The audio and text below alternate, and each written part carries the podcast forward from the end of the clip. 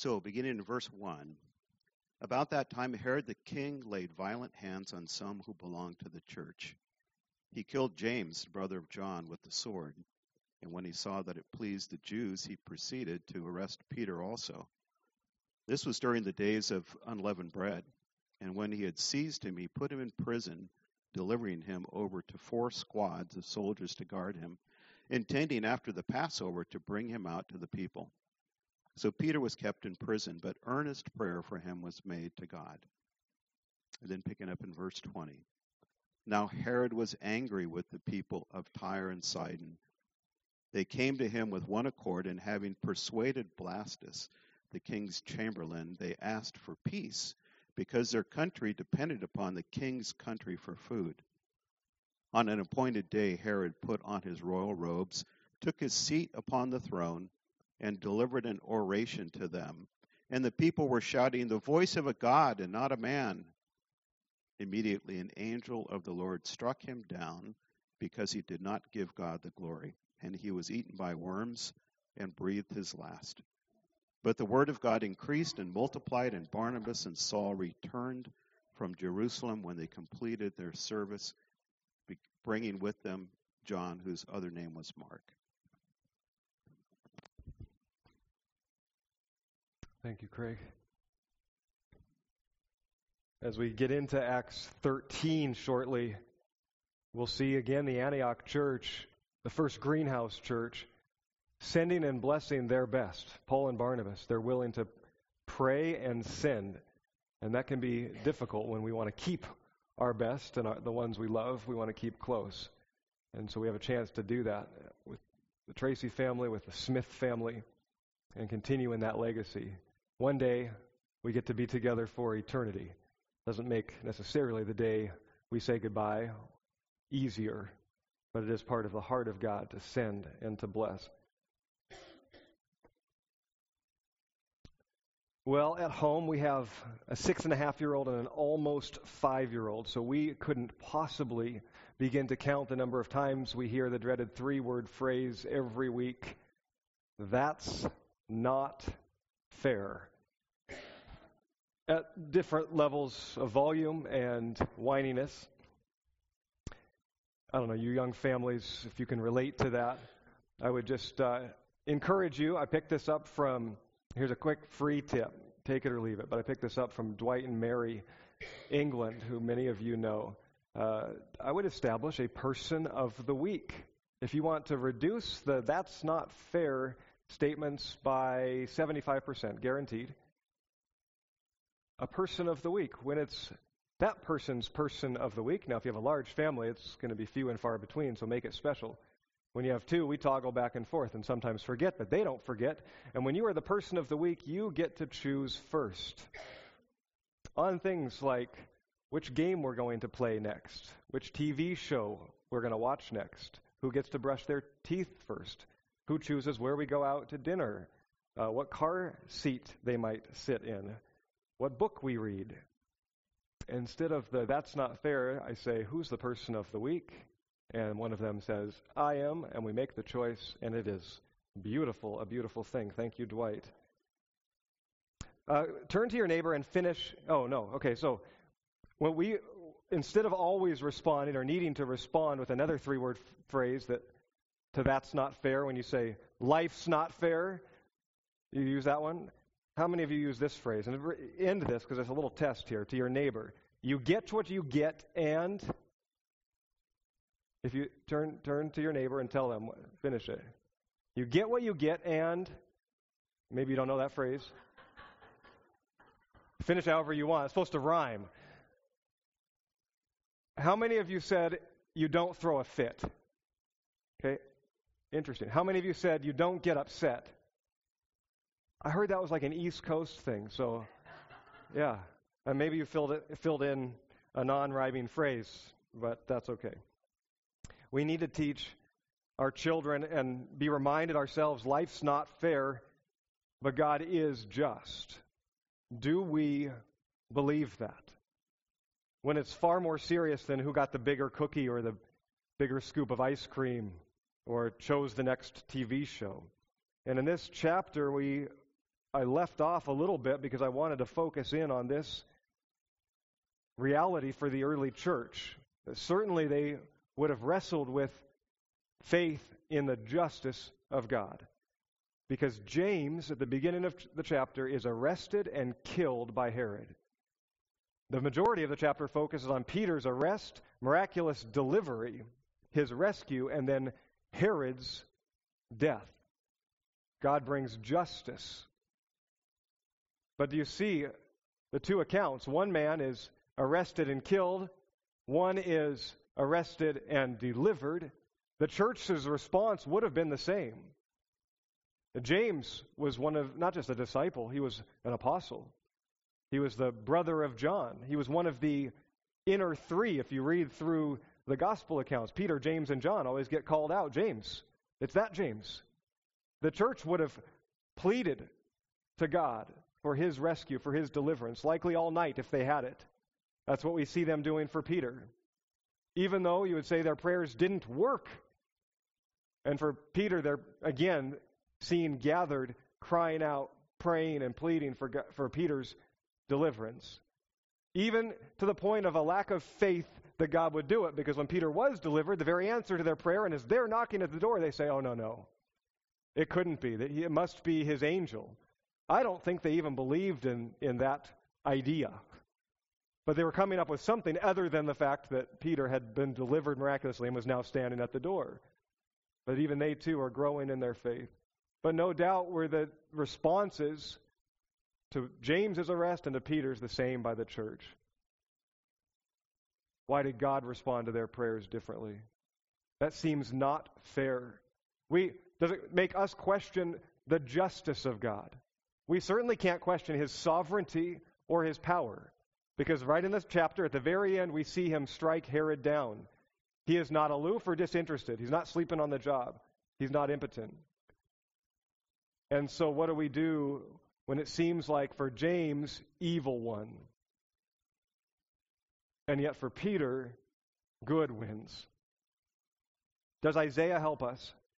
Isaiah 55, verses 8 and 9. The Lord says, My thoughts are not your thoughts, and neither are your ways my ways. For as the heavens are higher than the earth, so are my ways higher than your ways, and my thoughts than your thoughts. Well, that helps us, it reminds us that God is in control and God is big. That there is a God and we are not it. It should lead us to worship. God, thank you that I can never fully understand your will, your ways, and your purposes. And yet, is it not personal if this is all that we have? God then becomes distant and perhaps only powerful and unknowable. Now, that's not the end of the story. That's not the end of Scripture. God reveals himself as Father, as good. And as a father would say to his child, and maybe you fathers have said this many times to your children, you just need to trust me. When there's not time to explain or when they can't grasp it yet, but you know what is good for them or what is right for them. And we are not infallible. We will make mistakes as earthly fathers, and we have an eternal heavenly Father who will never make a mistake, who does say to us as children at times, Trust me. You cannot understand, not yet, or maybe not ever in this life. You cannot see. It's for me to carry. Thankfully, God is Father. At times, it's merely that we have forgotten His words and His promises. Our gaze drifts from Him to our problems, to trials, to evil. And we get caught, stuck, distracted by it. Other times we simply cannot understand because it's not yet our time to understand. The storyline hasn't been continued far enough. And that's what God uses to grow us in trust and humility and patience. We are not always given the reason but we have been given his Son. We need our eyes and our gaze to be back on him when we see things that look unjust, when it seems like God isn't acting or aware, when it seems like evil is winning. Well, in this case, with James and Peter, we do actually know more of the story. And the early church should have known it as well. And though they would have been grieving for James, they shouldn't have been all that surprised. This is in fulfillment. The death of James is in fulfillment to God's word, both generally and specifically. Generally, we have the same promises. When we see injustice, when we see evil seem to triumph, when it seems that God is not engaged or active, we have the same promises generally. The Apostle Paul said, To live is Christ, to die is gain. Psalm 116:15 said, "Precious says, precious in the sight of the Lord is the death of one of his saints." There's an eternal perspective that we often lose sight of. We are not promised life and abundance here on earth, but eternally. Jesus promised, we read this verse from John 16 last week, in this world you will have tribulation. That's his promise, generally to disciples of him. Psalm 34, 19, again back to the Old Testament, says, Many are the afflictions of the righteous. God's word promises tribulation, affliction, pain, and suffering. Jesus said elsewhere, If they persecuted me, they will persecute you also. So, in a general sense, the church should not have been surprised that this happened to James. In a specific sense, we actually have Jesus' word to James that this would happen. Now, they didn't know that it would happen in this way by the hands of Herod. But if they understood Jesus right, they would then James would have understood what was coming for him. In Matthew chapter 20, you may remember James and John were arguing about who would be the greatest and about their position in heaven. And Jesus goes back and forth with them on that, and I can't preach that sermon today. But Jesus asked them, you do not, or told them, You do not know what you are asking. And then he asked, Are you able to drink the cup that I am to drink? I don't know if they quite grasped at that point what he was saying, but their answer was, We can. And so Jesus said, Then you will drink my cup. Later we find that the cup refers to the wrath of God that would be poured out. Ultimately, only Jesus took that wrath so he's, he's comparing it to his murder at the hands of evil men, an unjust murder. And so when he says to James and John, You will drink of this, there's a foretelling that would come for James, that he would give his life in that way. God's word always proves true, generally and specifically. And God's word reveals himself as just and he promises that he will always judge evil, even when from our perspective it doesn't look like it. Moses sang of God's justice. All the way back in Exodus 32, verse 4. The rock, his work is perfect, for all his ways are justice. A God of faithfulness and without iniquity, just and upright is he. And then verse 35 and 36 Vengeance is mine, I will repay, says the Lord. For the Lord will vindicate his people. That's the word of God. That's his promise. The word of God proves true. But what about when it doesn't look like it or feel like it from our perspective? When the early church would have had to have said, God, if you were going to judge Herod like that, you knew his heart and his evil. Why did you wait? Why didn't you answer our first prayer? Why didn't you rescue our beloved James and bring justice then? Well, does the general word of God help with the Lord? A day is like a thousand years, a thousand years are like a day. The Lord is not slow in keeping his promises, as some understand slowness. By the way, you and I are in that word some. All of us, everyone. Our perspective is God is withholding justice. Not always immediately bringing evil into its proper place. And for us, it appears that evil prospers and goes unpunished. Yet Psalm 34 says, The face of the Lord is against those who do evil and will cut off their memory from the face of the earth. The word of the Lord proves true. We may not always have the rest of the story like the early church did when we experience evil come against us or see it in our world. We must have faith in his character and his word, who God is and what he has promised. In Acts 12, we see God's justice on display for Peter, the innocent being delivered. We see God's justice on display for Herod, an evil man struck down by the hand of God. It's interesting, the Jewish historian Josephus records this account and gives a little bit more detail than Luke gives. That Herod was struck with a sudden, painful internal illness that led to his death. And what Josephus describes as the event that that took place on was that Herod, at a celebration, came out in a, a robe made of silver, and it was twilight. And so when the sun hit him, he gleamed brightly. And he did it all for the attention and approval of man. We find out early in this chapter that he arrests James and puts him to death, and he found out it pleased the people, and he became hungry for more. And then as he spoke, and he likely was a good orator, he spoke, and people cried out, Not the words of a man, but the words of a God. And Herod received it. Herod relished in it. And for that, Luke says, because he took the glory that was to do God only, and he took it within himself, God judged him and struck him down. Up to this point, God's wrath has been held back. And yet it's sobering, isn't it? To consider this that God allows Herod the evil of false imprisonment and murder, and likely much more, in his rule.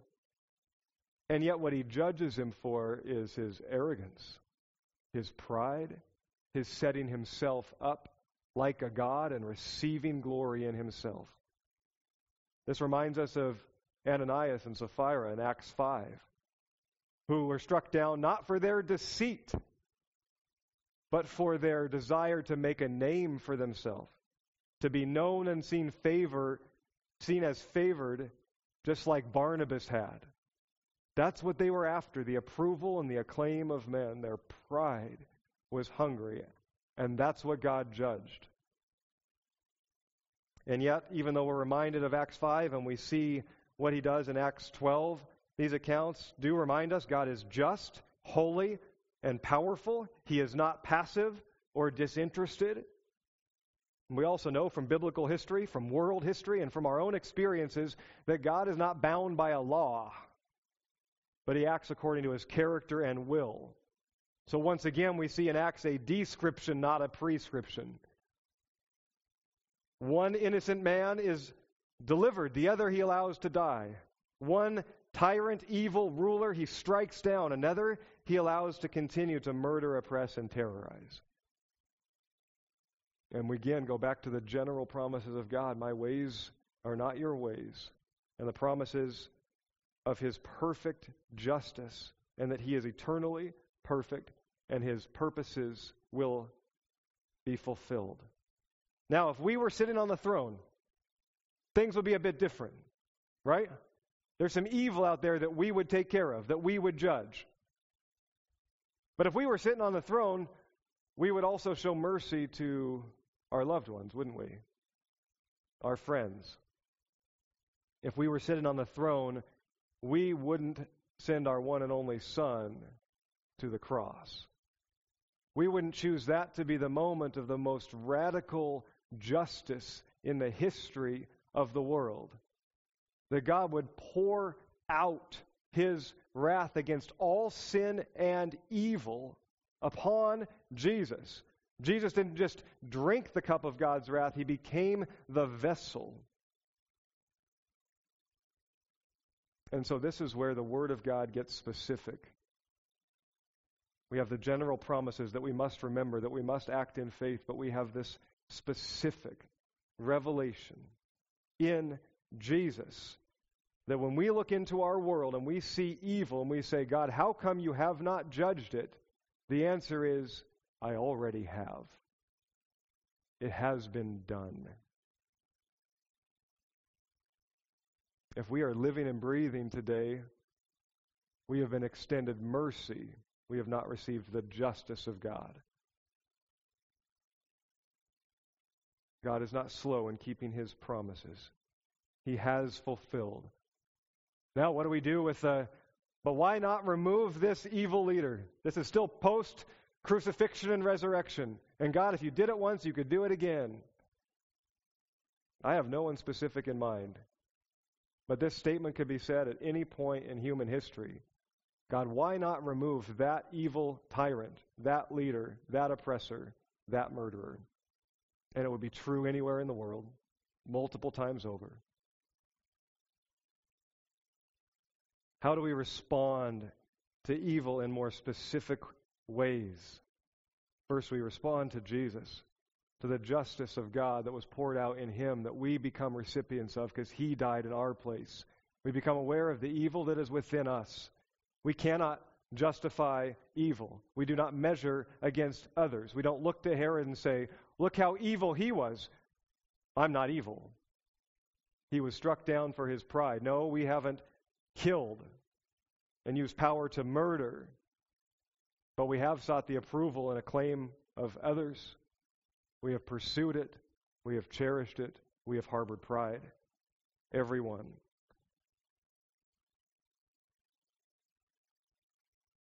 All have sinned and fall short of the glory of God. The wages of sin and evil is death, also the promise of God. But just like in the garden, that promise of you will know death if you eat this fruit is not an immediate death, as we saw in Adam and Eve, but a gradual death, a decaying, a destruction. Sin and evil enters in. And we are under the mercy of God. But justice has been poured out in Jesus, and apart from Jesus, will be poured out on everyone one day. Paul says in 2 Corinthians 5:10, "We must all appear before the judgment seat of Christ, so that each one may receive what is due for what he has done in the body, whether good or evil." And if we stand before Jesus, none of us measure up to him. All fall short. And we will either receive the full justice of God for our own sin, our own evil, or we will stand and say, I receive the mercy and grace of Jesus Christ because I've believed in Him alone who took your justice in my place. And we will be pardoned. A brief review from last week. In response to evil, we must be people of faith, of prayer, and proclamation. People of faith who remember the mercy of God, who remember that it has been shown us, and therefore we remain humble when we face the evils of our world. We, we, we, are people of faith who believe in the sovereignty and the justice of God. That's His promise, and that He is always at work according to His will and His purpose. He is not aloof or disinterested or distracted. I love how J.I. Packer puts it, a little bit of an extended quote, but worth it. Before there is a blessing anywhere, he says, there will first be suffering somewhere. Scripture does not explain this, but simply sets it before us as fact. Jesus requires all who are his to live by the same law of harvest that he lived by himself, becoming the seed that dies to bring forth fruit. Every experience of pain, grief, frustration, disappointment, and being hurt by others is a little death. When we serve the Savior in our worldly world, there are many such deaths to be died but the call to us is to endure, since God sanctifies our endurance for fruitfulness in the lives of others. In response to evil, we must be people of faith who remember and believe. Second, last week I said in response to evil, we must be people of prayer, not as a last resort or a Hail Mary when nothing else seems to work, but as our primary weapon against evil. Prayer is not passive. And I said I would leave this off. I'm tempted to cut it again, but I think it's worth it. Ephesians 6 reminds us of who our battle is against, of where the source of evil is, and it reminds us that we are not left alone or naked or without a weapon. We are told we have for defense the armor of God, the belt of truth, the breastplate of righteousness, feet fitted with the readiness that comes from the gospel of peace, the shield of faith, the helmet of salvation. Five pieces of armor for defense. Let's not leave home without it. But we also have two weapons, and they are powerful, and they are all we need. Ephesians 6:15 and following. In all circumstances, take up the sword of the Spirit, which is the Word of God, and pray at all times in the Spirit with all prayer and supplication. For some reason, prayer doesn't get listed in the armor of God, and that's a grave mistake. We have the sword of the Spirit and we have the weapon of prayer, which I would say cannot even be defined. To that end, keep alert with all perseverance, making supplication for all saints. Exactly what the early church was doing when they felt and saw the evil of Herod come against them and come against their brother Peter. They were taking up the sword of the Spirit, which was God's word, and proclaiming his promises, and they were taking up the weapon of prayer against Herod. That was active. They didn't run to hide, and likely by tradition, they were actually gathered in the very same room that the Last Supper took place, a known place within the city. They are coming together for warfare ultimately, to fight through their prayers. Prayer is our most powerful and effective weapon, not something to try when we feel helpless or at a loss. James said, this is a different James, the prayers of a righteous, the righteous are powerful and effective. And where does our righteousness come from?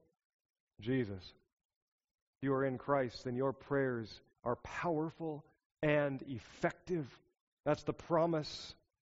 And I would ask us when we sense evil in our world and we wonder how to respond and what to do about it, that prayer is not a last resort.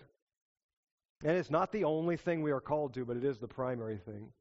And is that the way we are living and fighting on behalf of the oppressed and the hurting and the broken and the needy? Is that where we go to? Is that our place? I'd say, which is greater? The words we speak in prayer against evil or the number of our social media posts condemning it? Which is greater, the time spent in prayer against evil or the time spent ingesting CNN and Fox News? If it's a primary weapon, we must be committed to it. And number three, in response to evil, we must be people who proclaim the gospel just as Peter did. Peter proclaimed it when he recognized God's deliverance and rescue. When he came to himself, he proclaimed it even though no one was listening. And I said we might need to evangelize, be gospel evangelists like Costco snack peddlers, just speaking of the goodness, if whether people are listening or not listening or buying or not. It's just a mantra that goes on and on because we need it ourselves too to be reminded of the promises of God to be gospel proclaimers. But who in your life needs to hear about hope, freedom, healing, forgiveness, peace, deliverance, the gospel? Everyone. But let me say, this is where I left off. Being people of faith and prayer and proclamation with humility isn't all that we're called to in response to evil. Now, we never move on from those. But while we are being them and doing them, we are also called to do justice. God's word commands us. Amos 5:14 Seek good, not evil, that you may live. And so the Lord, the God of hosts, will be with you, as you have said. Hate evil, love good, establish justice in the gate.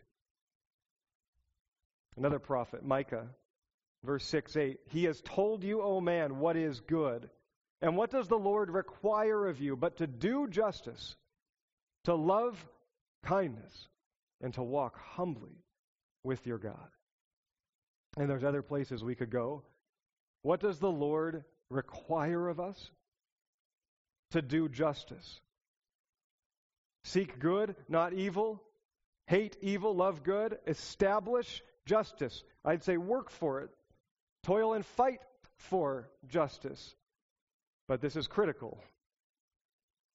While we do so, seeking good, loving kindness, walking in humility with, the with our God.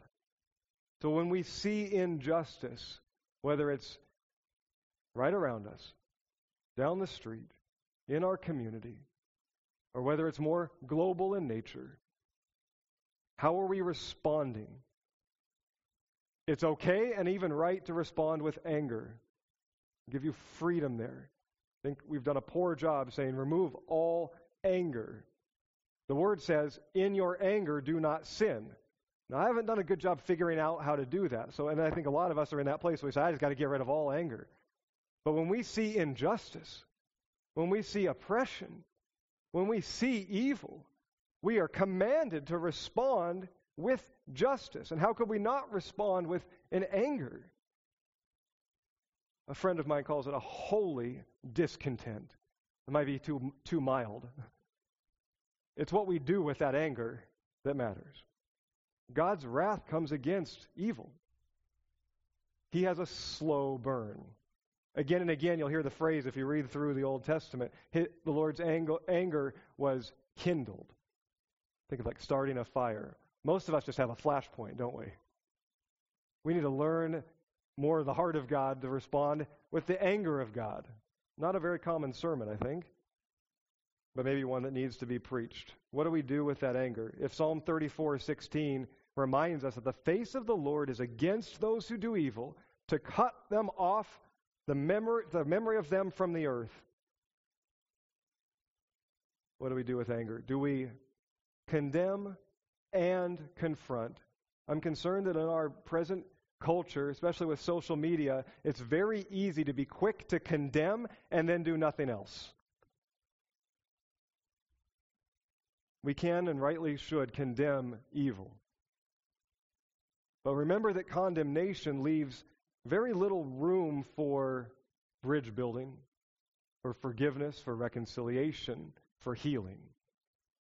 We also need to know that in Christ there is no condemnation. Instead, we've been called to ministries of mercy. And that's how we confront. We condemn the evil. We are against it as the Lord is. But we are not called to condemn one another. we confront here's what Paul says in Romans 12:19 through mercy. Beloved, never avenge yourselves, leave it to the wrath of God. For it is written, vengeance is mine. He quotes back to Moses, Moses' song that we read. Vengeance is mine, I will repay, says the Lord. This reminds us of Peter when he wrote in his letter about Jesus who entrusted himself to him who judges justly in the face of persecution and injustice, he trusted God. And he said, That's our example of how we are to walk. But Paul goes on in verse 20 and says, To the contrary, if your enemy is hungry, feed him. If he is thirsty, give him something to drink. For by so doing, you will heap burning coals on his head. When we see evil, evil men, evil women, evil systems, our first response, our flashpoint might be yeah, I want to harm. I want to hurt. I want to retaliate. I don't know if we first think about heaping burning coals on people. That seems kind of extreme. We have other measures. We want our tongue to be the sword. We want to see justice come. Paul shows us an opposite way of the gospel. Use that energy, that passion, that fire against evil, channel it through good, through mercy, through service. And he says he'll take care of the rest. He's going to use that in a way to bring about his justice. Do not overcome by evil, verse 21, but overcome evil with good. We don't retaliate against evil with evil ourselves. We can't justify it. We're called to overcome it with good, to be more and more like Jesus. Let us confront evil, but overcome it with good, not condemnation. God's vengeance and justice and timing will be perfect, even if it is not our own. And so I ask, do you ever see, uh, why do I even ask this question? Why did I write this in my notes? Do you ever see evil or injustice in the world and feel helpless to do anything about it? It's a pretty dumb question. Let's restate that. When you see evil and injustice in the world or in your smaller communities, and you feel helpless to do anything about it, what do you do? Nothing? Do you go to social media and add your voice to the static? When you know it's probably not that effectual, but what else can you do? Maybe if you add to it, it will get someone's attention. Are we people of faith, prayer, and proclamation first? When we look into our world and we see more and more violence, more and more murder, more oppression, more slavery, more injustice, I was knowing I was going to preach in some ways on this theme today, and I said, "Oh, it'll, it, maybe it'll be a maybe therefore it'll be a calm week in our world." Anything but. And we can sign petitions, write letters, march in rallies, change the way we vote, and perhaps we should. Perhaps we should, regardless of what side of the aisle you are on. This isn't meant to be a political message. I hope it's timeless because it's the Word of God. And God's people around the world, Peter reminds us, are going through the same suffering. He said it in his day 2,000 years ago. It continues to be true.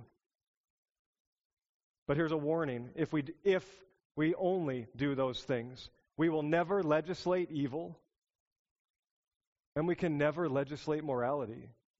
Jesus didn't. You want to change the world? You want to fight for justice? Good. Jesus taught us to pray, Your will be done on earth as it is in heaven, knowing that one day this earth needs to be remade. But that's our call. We're called to pray that and long for it. God, your will be done here as it is in heaven. That means justice. That means freedom. That means relieving suffering. That means building unity. That means seeing poor and needy and marginalized. It means all of it. Your will be done here. But we feel ineffectual sometimes, don't we? And so we maybe do nothing. Maybe we pray. I encourage you, church, begin in the places where you can make change and have impact. First, within your own life, in your own families, in your neighborhoods, schools, workplaces, local church. You can make a difference and an impact there.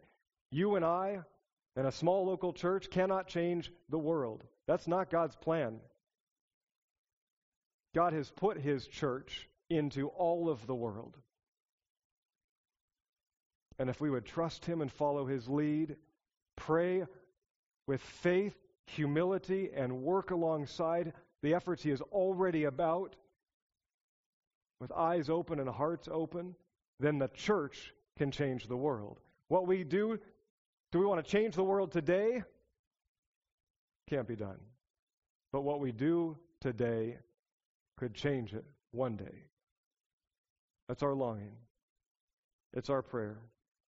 In all the complexity of life, in the ever present, seemingly growing presence of evil in our world, Jesus taught us to pray simple and powerful prayers. The most famous prayer ever prayed was right along these themes. And you know it from Matthew 6, the Lord's Prayer. And may that be our response. I'll invite the team to come and join us. Someone may have to find Catherine in the Sunday school room because she is teaching kids today and leading us in music. And by the way, if you would like to serve, there's room for you. Make a difference. Let me give. Let me come back to this note that I passed. I don't see Catherine in the room yet. Change the world through these smaller fields. Love and cherish and serve your spouse. Nurture and shepherd and discipline your children. Love and pursue families in crisis, single parents, orphans. Give generously to the poor and needy. See them. Open your home and your table. We've talked about this much recently. Open your home and your table to neighbors. Yes, even those that hold the very worldviews, political persuasions, and lifestyles that are opposite of yours. These are the places that the church has impact. And Jesus has his church everywhere. Let's be people of faith, his word, his prayer, of people of prayer, and of justice. Let me pray this prayer. It'll probably sound familiar. I wrote it out. You can join me as you feel led, and then we will respond. The communion table is open. If you're a guest with us, every week we get to celebrate in communion, re- being reminded again of what Christ has done for us. And if you're a follower of Jesus, the elements are there for you to remind you of his body and his blood, his life given for you for the forgiveness of sins. And he invites all to the table. And so, even if today you're not a follower of his, or you, couldn't describe yourself that way, but there's a stirring and longing in your heart to worship the King of Kings, then come to the table. You need know nothing else but the desire to love him and follow him and grow in him. The table is open. We will have a chance to give generously as a response to what God has given to us. And we use these funds to distribute both here, regionally, and to the ends of the earth, more than 20% going out of these walls to hopefully alleviate suffering and offer freedom and bring the hope of the gospel into unreached places, the heartbeat of the alliance, and we're right in tune with that. So I invite you to give generously. Many ways to give, many places to do so, but I invite you to do that here as God leads. And let's sing, let's praise as Catherine has led us, whether that's a spoken word, whether it's out of your heart with no words coming out, whether it's through a picture you draw. Let's be responsive to what God has for us today. Let's be present in the moment. And then as we walk out these doors, Lord, make specific for us what you're asking us to do, even if it's hard, even if it stretches us. Let me pray this prayer. Join me. Our Father in heaven, holy, just is your name. Thy kingdom come, thy will be done on earth as it is in heaven. Give us what we need today. Forgive us, Lord, and teach us to forgive as you have forgiven us. Deliver us from the evil within us and the evil one who comes against us. Lord, rescue the oppressed and the enslaved. Convict us not to only condemn evil, but to confront it with good. Show us where and how. And Holy Spirit, we need you now. Amen.